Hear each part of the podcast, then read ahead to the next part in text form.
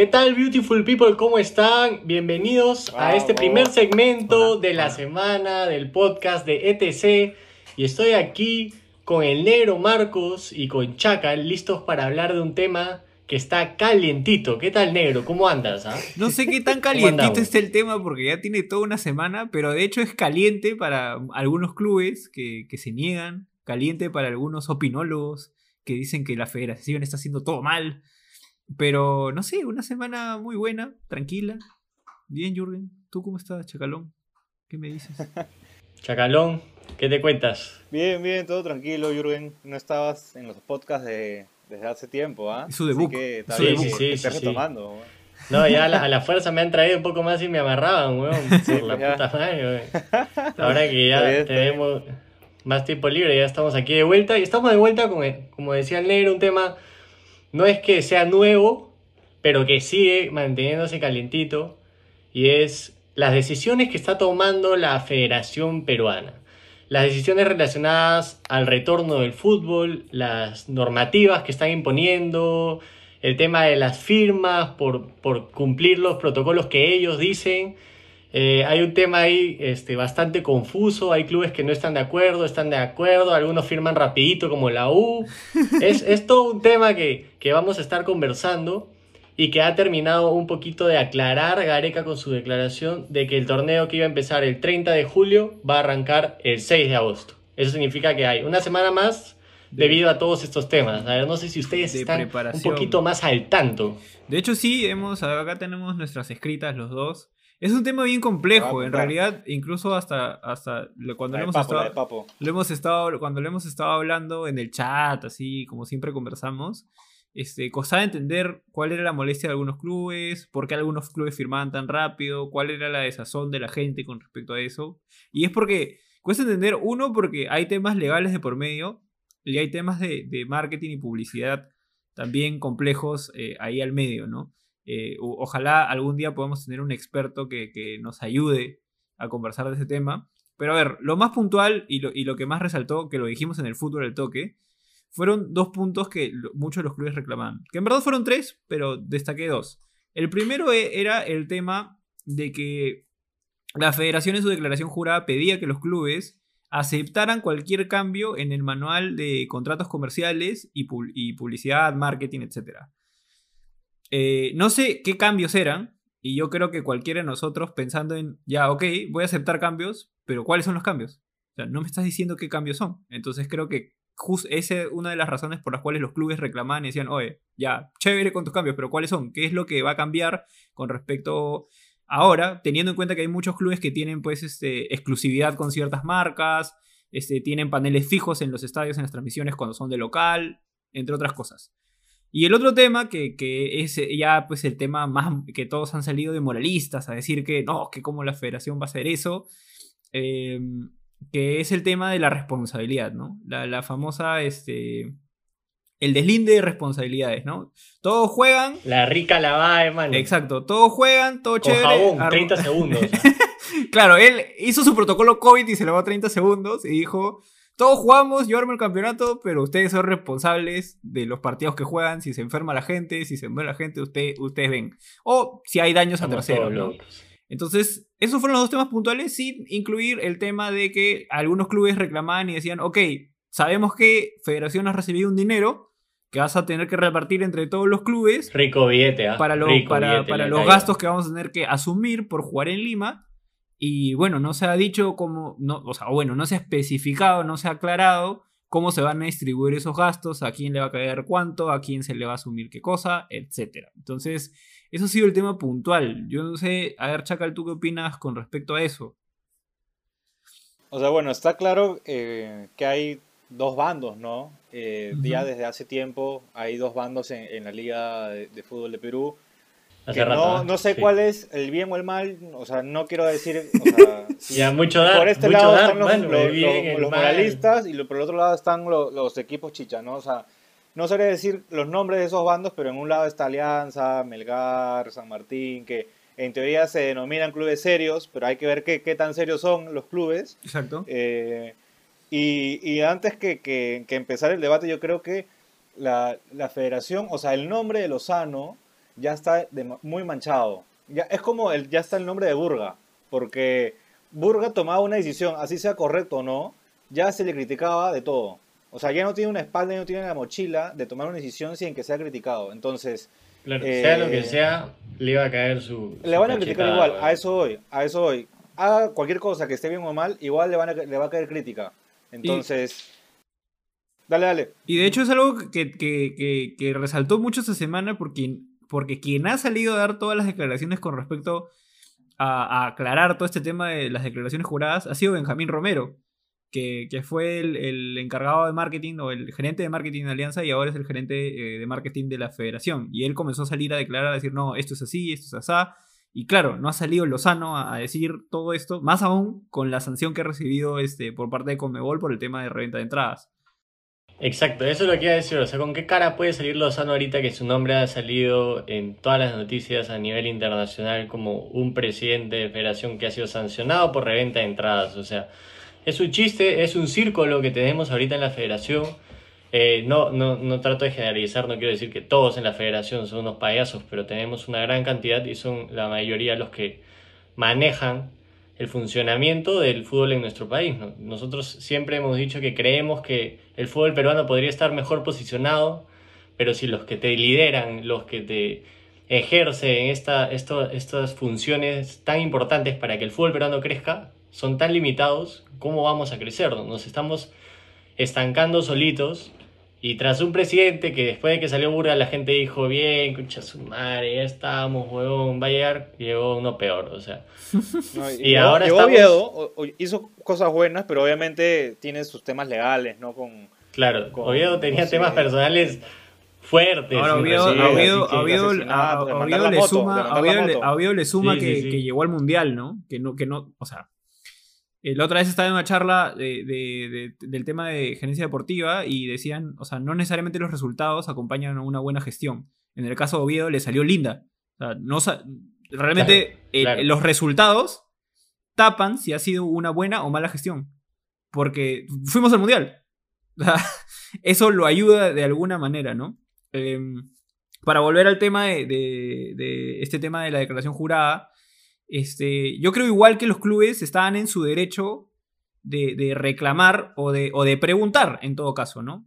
Eh, de preguntar, oye, me gustaría que me aclares esto, me gusta... No estoy diciendo que los, que los que han firmado rápidamente lo hayan, esté mal o bien, eso lo veremos en, su momento, pero igual creo que los clubes que han reclamado y que han, y que han hecho la consulta están en su derecho de hacerlo, ¿no? Y que, eh, ojo, que son los mismos clubes de siempre. Sí, sí, sí, sí, sí, O sea, no, no es como que hemos visto un equipo distinto, es el mismo grupito de siempre, que siempre que está en la oposición. Es correcto. Y, de hecho, yo creo con lo que dice Chacal que tenemos que ver, o sea, más allá de los clubes, o sea, de la camiseta, por así decirlo, o sea, tenemos que ver el tema que está de fondo, ¿no? Que es qué estamos firmando, para qué lo estamos firmando, y si lo estamos firmando con el fin de que mejore el fútbol en su totalidad, no que mejore mi club o que mejore el otro, sino que mejore la liga en su totalidad, tenemos que hacerlo, porque como bien eh, también han, declarado, pues, por así decirlo, el otro bando, eh, estamos en una situación atípica, en la que esto no es un campeonato normal, no es un campeonato en el, en el cual este, este, vamos a tener público, vamos a tener todo el sponsor o lo que sea, ¿no? Tenemos que, algunos, igual vamos a tener que perder de alguna manera, todos se van a tener que mojar, para poder jugar. Y eso es mejor que no jugar. Definitivamente. O sea, si, si no jugamos, perdemos todo. Si jugamos, quizás perdemos menos, pero vamos a tener que mojarnos para poder este, no estar en esta situación crítica, ¿no? Sí. Exacto, y es una, es una situación que estamos viendo a nivel internacional, no es que se está dando solo en nuestro país. Hay muchos clubes, eh, por ejemplo la Liga Española, que han tenido que acceder a regímenes especiales, eh, hay clubes en Inglaterra que, de hecho, estaba viendo un reporte el otro día y hay un par de clubes en Inglaterra que han puesto a todos sus jugadores en transferibles. O sea, puedes comprarles al que quieran porque necesitan hacer caja. Sí, Entonces, eh, transferibles. Vamos a ver. Transferibles, claro. O sea, puedes, normalmente los clubes tienen sus engreídos que son imposibles. Tú preguntas por ellos y te dicen por las, no hay forma. Claro, claro. Ya, hay clubes que están teniendo que decir, si quieres a mi más grande figura, es toda tuya, papi, porque yo no, yo no, me, la, no me la puedo bancar.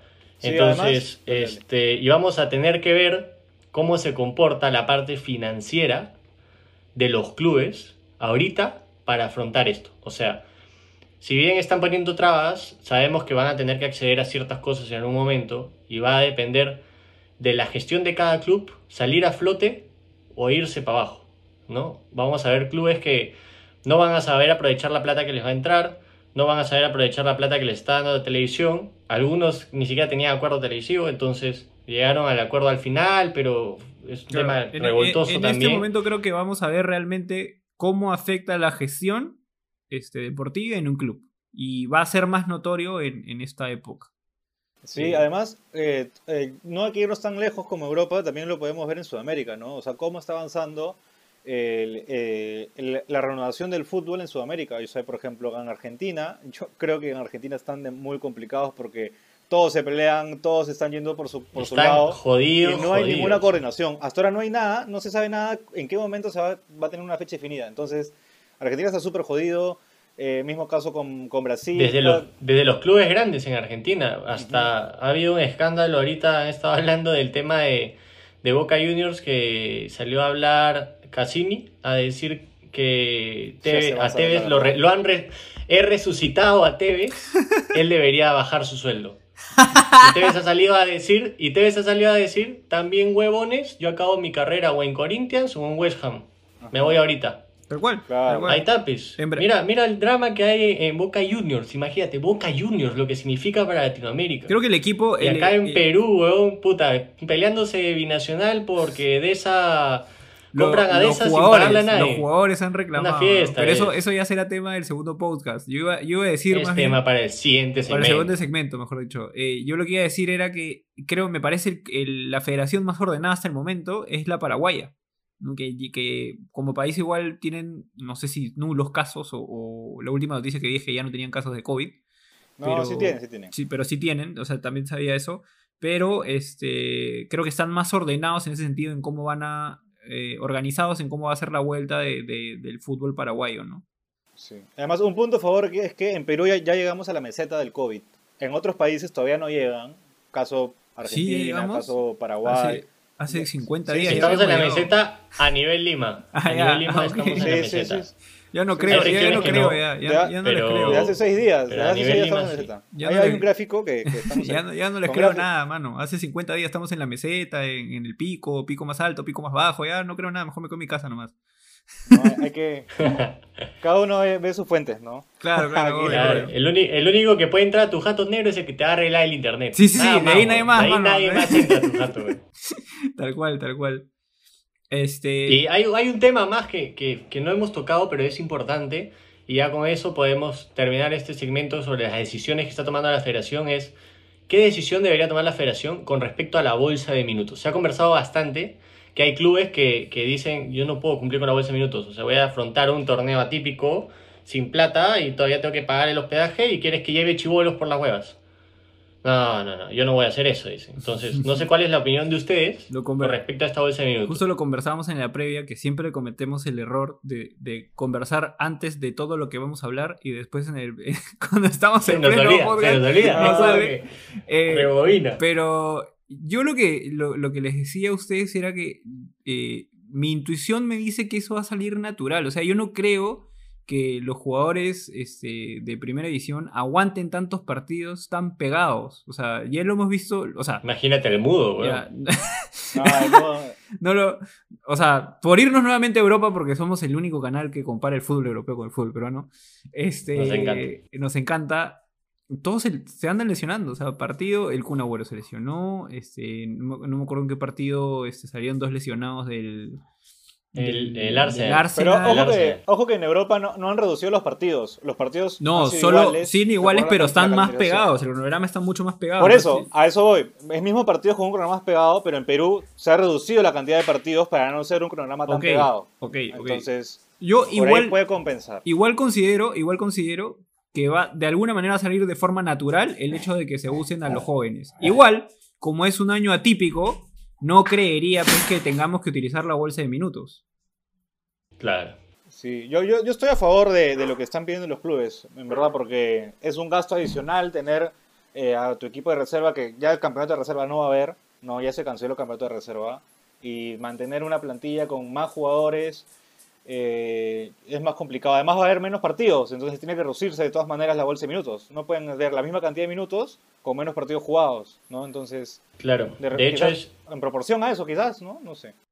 es una, es una lástima por los jóvenes, ¿no? las jóvenes promesas que tenían los clubes. Hay jóvenes que quizá a su corta edad son el único ingreso de su familia y han venido recortado, pero si vemos el plano desde, desde el, cada club, desde cómo lo ve la federación, yo no, no- yo no creo que la federación vaya a forzar a los clubes a cumplir con una bolsa de minutos, sabiendo que ya hay muchos problemas que afrontar a nivel, a nivel Sí, es institucional. complicado. Es- eh, o sea, es complicado porque de por sí ya ha sido complicado llegar al torneo local, pero ahora es me. Decía que era complicado llegar al torneo local. Oye, no, mejor hablen ustedes, porque creo que. Ah, Sí, no, sí. chill. O sea, Es complicado Igual llegar al torneo sí, local. se, se trabó, se trabó el negro. Me trabé, me trabé, se me fue el wifi. Hay mucha, hay mucha interferencia. Hay mucha interferencia de ruido. Eh. Ya, pero el punto, lo- a lo que quería decir es, ha sido complicado llegar a que el fútbol de primera división vuelva. Creo que va, o sea, no podemos ponerle más problemas a lo que ya hay. Y el tema de los jóvenes, aunque nos dé pena, como dice Yuren, hay situaciones especiales. Ya va a depender de, de la gestión de cada club, de cómo quiere manejar sus jugadores. Porque también, o sea, yo no estoy ahí, pero de pronto yo también vería como una variable el tema de que conforme te comportes ahora con, con tu equipo, con tu gente, va a ser como se van a comportar ellos contigo después. Entonces no vaya a ser que, que, no sé, por así decirlo, tratas mal a una futura promesa y terminas perdiendo más de lo que querías que perdías hoy. Entonces, este... Ahí se va a ver el proyecto de alianza de potenciar jóvenes. a ver. A ver, pues vamos a ver. O sea, es un, es un pero- reto importante. ver es un reto se- No, importante. y queda claro de que queda claro de que hay muy pocos equipos de fútbol que se enfocan en las menores. O sea, es verdad. Sí, Eso- no, de sí. todas maneras. Sí, sí, de sí. todas maneras. Vamos, vamos a ver, pues, qué, Yo- qué ocurre, ¿no? Y bueno, ya veremos en estas semanas qué es lo que ocurre. Nos quedan cuatro semanas más, un poco más, un poco más de cuatro semanas para el re- reinicio del fútbol peruano, a la fecha que apunta Gareca, que es el 6 de agosto, y ojalá, Dios mediante, lleguemos a esa fecha tranquilos. Ya se están haciendo las pruebas moleculares y de eso a todos los clubes y de eso vamos a hablar en el siguiente segmento en el que hablamos del estatus del fútbol peruano.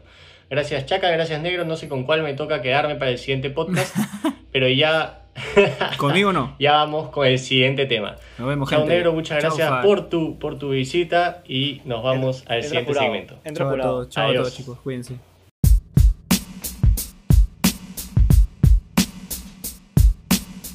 Hola gente, ¿qué tal? Bienvenidos a este segundo podcast, bueno, segundo segmento del podcast. Siempre me confundo, siempre, siempre digo eso, pero ya, bueno, en fin. Ahora estoy yo de moderador eh, y ya nos acompaña Jurado. El negro Marco se fue a hacer sus cosas y bueno, ¿qué tal Jurado? ¿Cómo vas? ¿Qué tal la semana? Bien, bien. De hecho, Gracias por ignorarme. pasado rápido.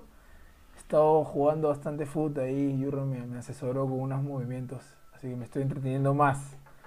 Pero nada, pues tranquilo, tranquilo. Y deseoso de que empiece ya la Liga 1, la League One Peruvian, peruviana. Sí, bueno, que hay varias noticias, ¿no? Eh, hemos visto que vamos a dar un estatus ahorita en este, en este segmento del fútbol peruano de cómo está yendo todo el tema de la reanudación. Vamos a empezar con la U, ¿no? De ahí vamos con Alianza y ya una opinión ya más completa de todos los demás equipos. El caso de la U específicamente es de que no están entrenando, o bueno, no se, ya se conoció de que no van a entrenar en Campomar por todos estos problemas administrativos, van a entrenar en el club árabe y han pasado todas las pruebas moleculares en esas instalaciones, ¿no? Para mí es una vergüenza lo que está pasando porque la U tiene más de 10 campos de fútbol y que no puede utilizar ni uno es, Sí, es algo increíble. increíble. Increíble. ¿Qué- ¿Cuáles son sus opiniones, no? Sobre esto, o sea, yo... Ya, ya, ya quisiera yo, o sea, imagínate los clubes que no tienen nada y ven que el club más grande del Perú, o uno de los dos más grandes del Perú para que el jurado no llore, tiene 10 canchas y no usa ninguna, ¿no? Por joder, ah, por joder, no, no es que no puedan, por joder no la usan. Y ya es de conocido público también que la cancha del Monumental está peor que el parque de mi casa, o sea... Sí, terrible. Eh, realmente lamentable lo que está viviendo eh, el tema institucional del universitario. y que tenga que afectar tanto en lo deportivo, ¿no? Cada vez se está notando un poco más y es un poco preocupante. Tú- A mí me preocupa. Tú como hincha del otro lado, jurado, ¿cuál es tu opinión que está pasando ahorita eh, el cuadro crema? Yo creo que en verdad es, lamentable y, no me gustaría estar en esa situación siendo hincha, bastante hincha de mi equipo.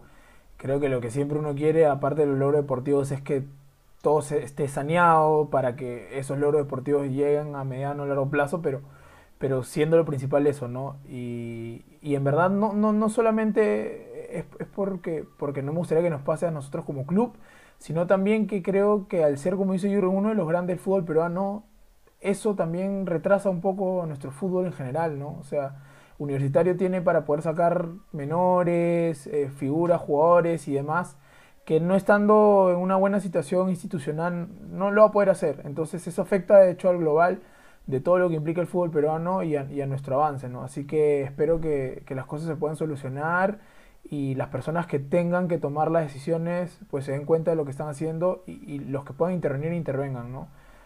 Y eso, eso, pero sí, sí da muchísima pena, en verdad. Sí, ahora hay- eh, va a haber una nueva junta de acreedores en agosto. Indecopi se está demorando demasiado. Ahora Indecopi prácticamente ha dicho, por como, Es un escándalo. como este, Dupuy y todos los, los gerentes que estaban viendo ese tema renunciaron, va a demorar más porque voy a contratar nuevos gerentes y van a tener que estudiar nuevo el tema. Entonces, ya parece un tema de Es nunca acabar, ¿no? Entonces, Un paseo, un paseo. esperemos de que... Un el- paseo que es lo, lo, lo contrario a lo que vive acá mi causa al otro lado de la calle.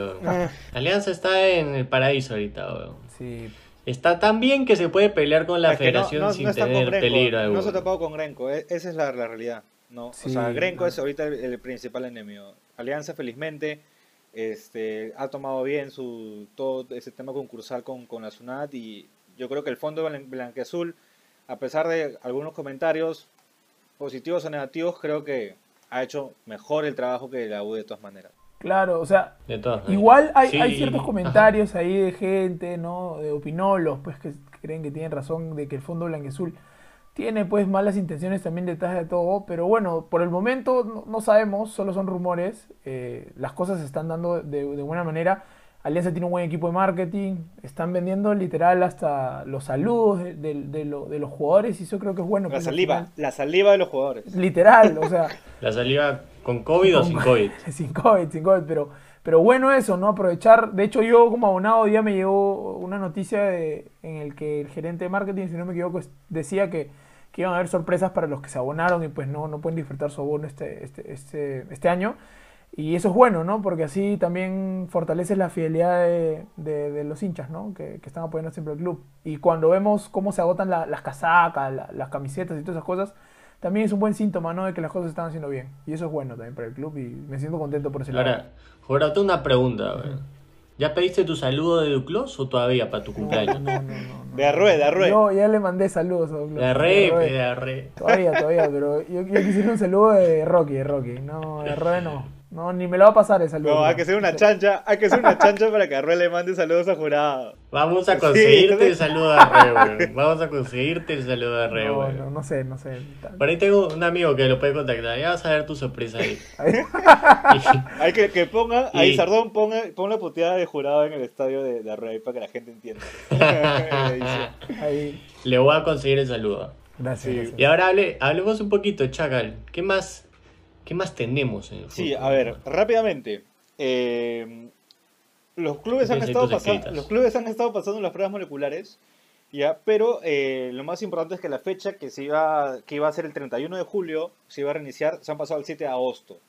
Yo creo que de eso eh, se iba, a- o sea, se iba a hacer de todas maneras, ¿no? Igual es como que cuando nos reunimos y decimos, nos juntamos a las 5 de la tarde y al final nos reunimos a las 6. O sea, se pone una fecha Claro, predeterminada y al final lo hacemos ya, se aplaza una semana más, ¿no? Y, Claro. y sobre todo por el tema de los, de, de los clubes que hay muchos casos que están saliendo positivos. Caso, Canto- caso Cantolao, ¿no?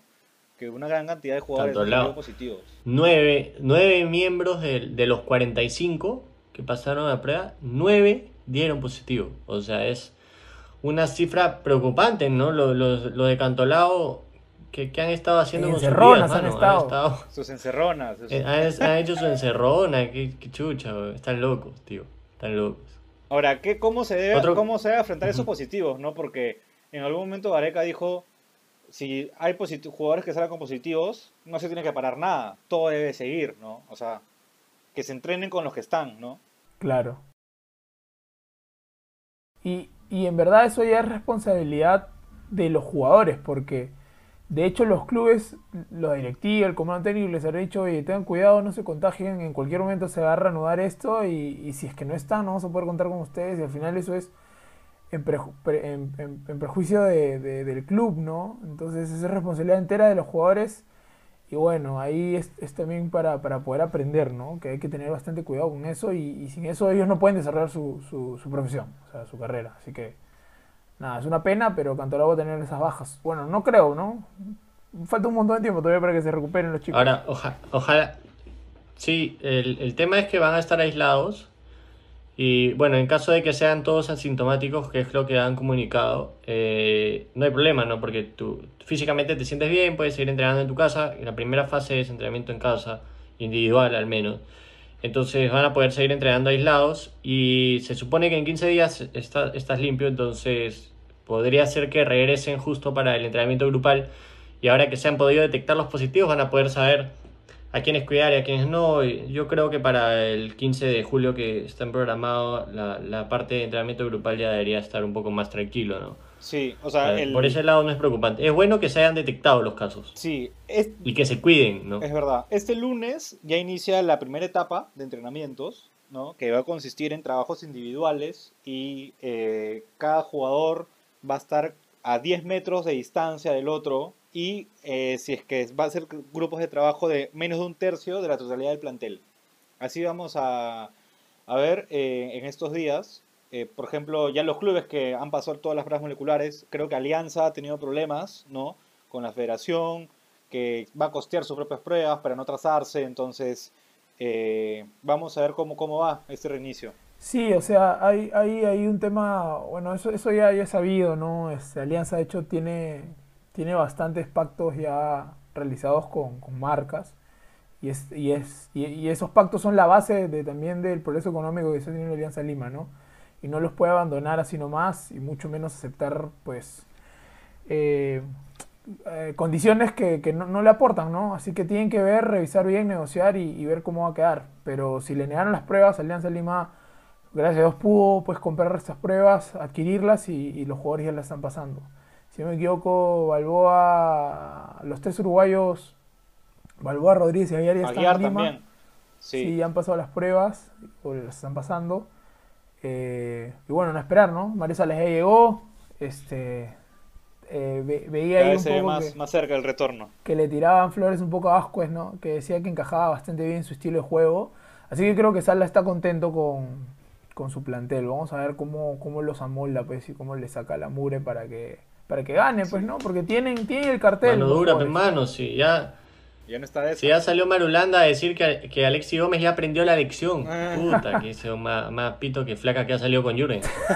Ese sí se la creyó todita, weón. Sí, bueno, no sé. No, pero es un tema, pero eh, bueno, ha- hablas justo de los uruguayos, sí, llegó el, el viernes el, el vuelo humanitario de Uruguay, vuelo aéreo número 8, llegaron todos ahí juntitos como hermanos, así que al menos por ese lado ya están re- regresando casi la totalidad de los extranjeros de los, de los equipos de fútbol peruano.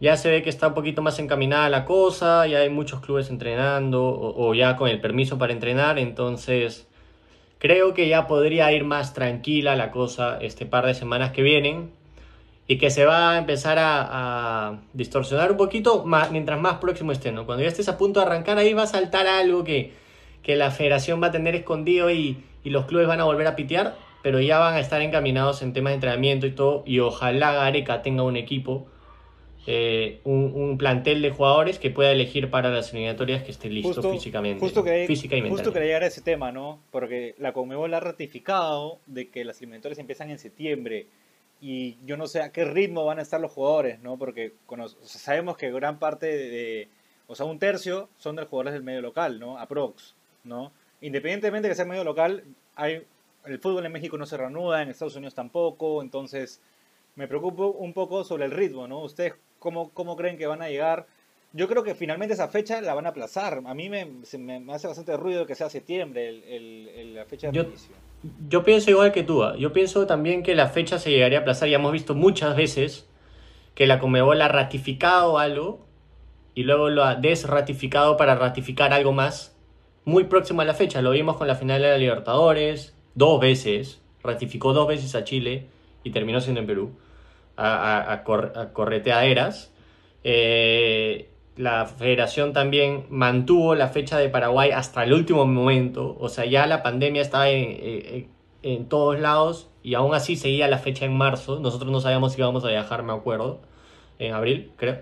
Este, ya ni me acuerdo qué día iba a ser. Hasta que al final, al finalcito dijeron, no, ya, indefinido. Entonces ya tenemos con la Comebol este, esa mala experiencia y, y podría ser que, que vuelva a pasar lo mismo. O- ojalá sea así y que traten de hacer la mayor cantidad de fechas posibles en la época que iba a haber un torneo a mitad de año, ¿no? Eh, que agarren esas fechas y las desaprovechen y que no, no se desesperen por empezar las eliminatorias en septiembre. No solo por nosotros, ¿no? Porque si nosotros llegáramos a arrancar con la Liga 1, eh, se vería un poco forzado a Gareca, sí, a elegir jugadores del medio local. Porque hay, como tú dices, jugadores en México. En, en México no creo que se renueve, si era de la cosa. En Estados Unidos En Disney, van a hay un en tema Disney. más que nada social, hay un tema social, ¿no? O sea, Estados Unidos de, de por sí está, pero terrible. Eh, no sé cómo están las cosas en Brasil. Brasil ha tenido otro pico de, de contagios este fin de semana o esta semana.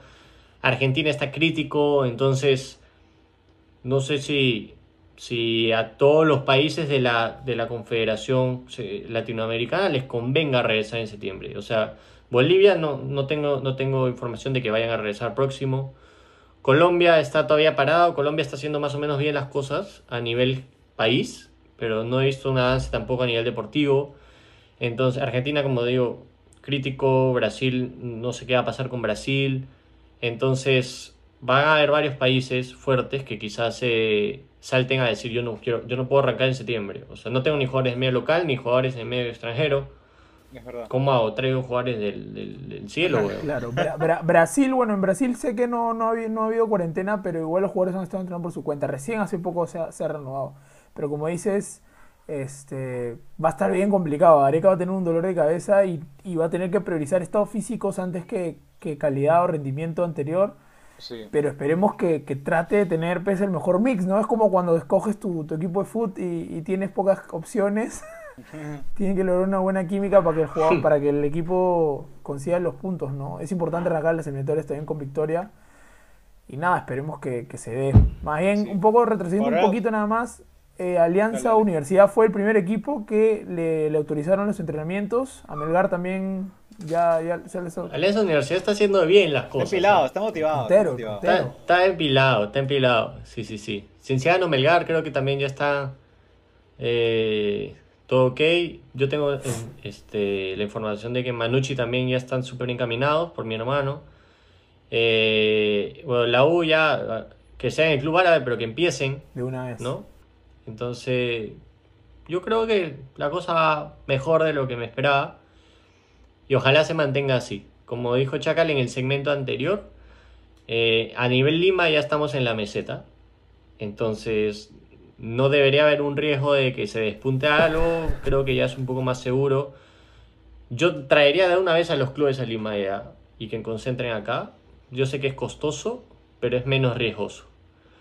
Para mí es un poco menos riesgoso. Entonces, vamos a ver qué pasa. Vamos a ver qué pasa esta semana. ¿no? Sí, es verdad, es verdad. Por ahora parece que Cuevita va a estar entrenando en la, en la federación, en la Videna. En la Videna. Uh, Algunas federaciones también están haciendo lo mismo, caso Paraguay, eh, que también está llevando 6, 7 jugadores que normalmente son llamados a la selección a, a entrenar a- en su federación. Y la idea es de que no nos perjudique a nivel selección.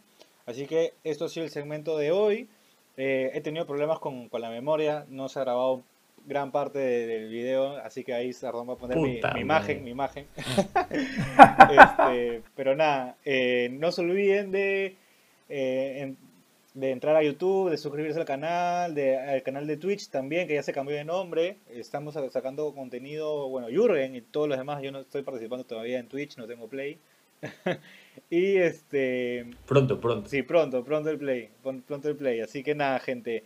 Ya nos veremos la próxima semana con nuevas novedades y no se olviden de seguirnos en todas nuestras redes sociales. Así que Sí. hasta- con nosotros será hasta la próxima. Nos vemos, Hasta la próxima. Chao, cuídense.